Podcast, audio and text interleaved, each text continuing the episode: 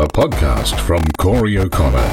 Hi and welcome. This is Corey. 15 years ago, then Prime Minister Kevin Rudd made an apology to Australia's stolen generation. On the 13th of February 2008, Kevin Rudd said in Parliament, we apologise for the laws and policies of successive parliaments and governments that have inflicted profound grief, suffering, and loss on these our fellow Australians. We apologise especially for the removal of Aboriginal and Torres Strait Islander children from their families, their communities, and their country. Now, the journey to a national apology began with the Bringing Them Home report, the findings of an inquiry instigated by the Human Rights and Equal Opportunity Commission in 1995. The report tabled the findings and recommendations of the inquiry. The inquiry was instigated by then Attorney General Michael Lavarch in May 1995, and its terms of reference were extensive. The first was a call for a thorough examination of past laws, practices, and policies. The inquiry took evidence personally from 535 First Nations peoples and received hundreds of letters and testimonies from other people. It also recognised that there were many who could have provided evidence but did not do so because they were unable to travel, uncomfortable with the public nature of the inquiry, or still too frightened or traumatised to speak of their experiences. 15 years on, and now current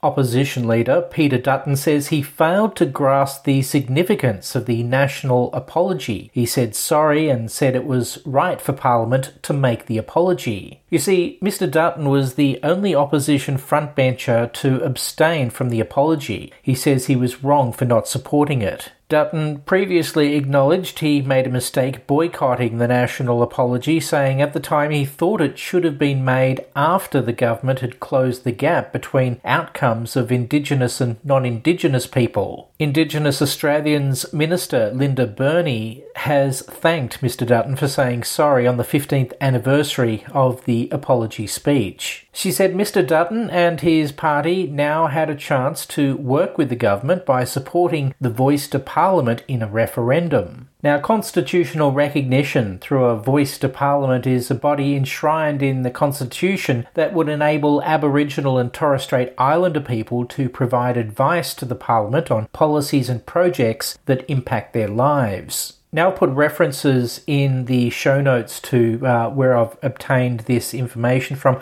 Australia has seen over two centuries of failed policies directed towards Aboriginal and Torres Strait Islander people, policies created from government without enough engagement from the Aboriginal and Torres Strait Islander people who are directly affected by them. These policies have often been formed from good intentions, but they have not delivered better outcomes. In 2008, the Commonwealth, state, and territory governments committed to achieving equality for Aboriginal and Torres Strait Islander people in health and life expectancy within a generation through the Closing the Gap strategy. And just recently, the Albanese government has announced further investment in this program. Here's what federal opposition leader Peter Dutton had to say in Parliament when accepting responsibility again for not supporting by boycotting the national apology 15 years ago. I want to speak directly to those in the gallery today and further afield who are part of the stolen generation and those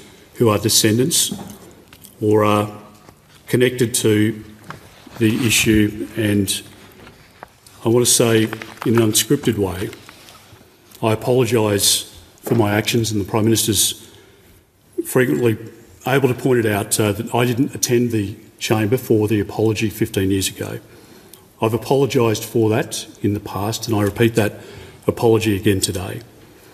In 2008, I'd been out of the Queensland Police Force for about nine years, and I was still, and probably truthfully to this day, live with those images of turning up to domestic violence incidences where Indigenous women and children had suffered physical abuse, certainly mental abuse. I remember clearly attending Palm Island where I brought back the body of an Indigenous woman in a body bag who had been thrust off a cliff to her death. And I remember thinking at the time that those incidences were still occurring on a daily basis in 2008. And the judgment that I formed was that if we were to make an apology, it needed to be at a time when we had addressed and we had curbed that violence and those incidences. I failed to grasp at the time the symbolic significance to the stolen generation of the apology. It was right for Prime Minister Rudd to make the apology in 2008. It's right that we recognise the anniversary today. It's right that the government continues its efforts, and in whatever way possible, we support that bipartisan effort. Liberal leader Peter Dutton there in Australia's Parliament House. As I said earlier, I will put links to the stories and the resources that I used in the making of this episode in the show notes. Subscribe or follow Corey for brand new episodes. If your podcast platform of choice supports it, please rate and review my show. It really helps with the analytics. Also, bookmark my website, coreyoconnor.com slash slash pod. Thanks for listening. CoreyO'Connor.com